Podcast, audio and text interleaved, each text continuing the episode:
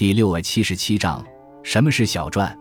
秦始皇统一天下后，开始着手统一文字的工作，由丞相李斯负责，在秦国原来使用的大篆的基础上，通融其他各国的字体，对字体进行简化，并且取消异体字，创制出了统一的文字书写形式，即小篆，又称为秦篆。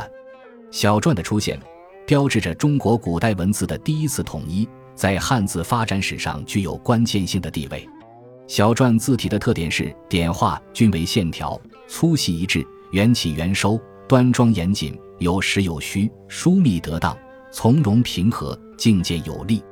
虽然西汉末年之后，小篆逐渐被隶书所取代，但由于其字体优美，故颇为书法家所青睐。两千余年来，始终是一种重要的书法字体。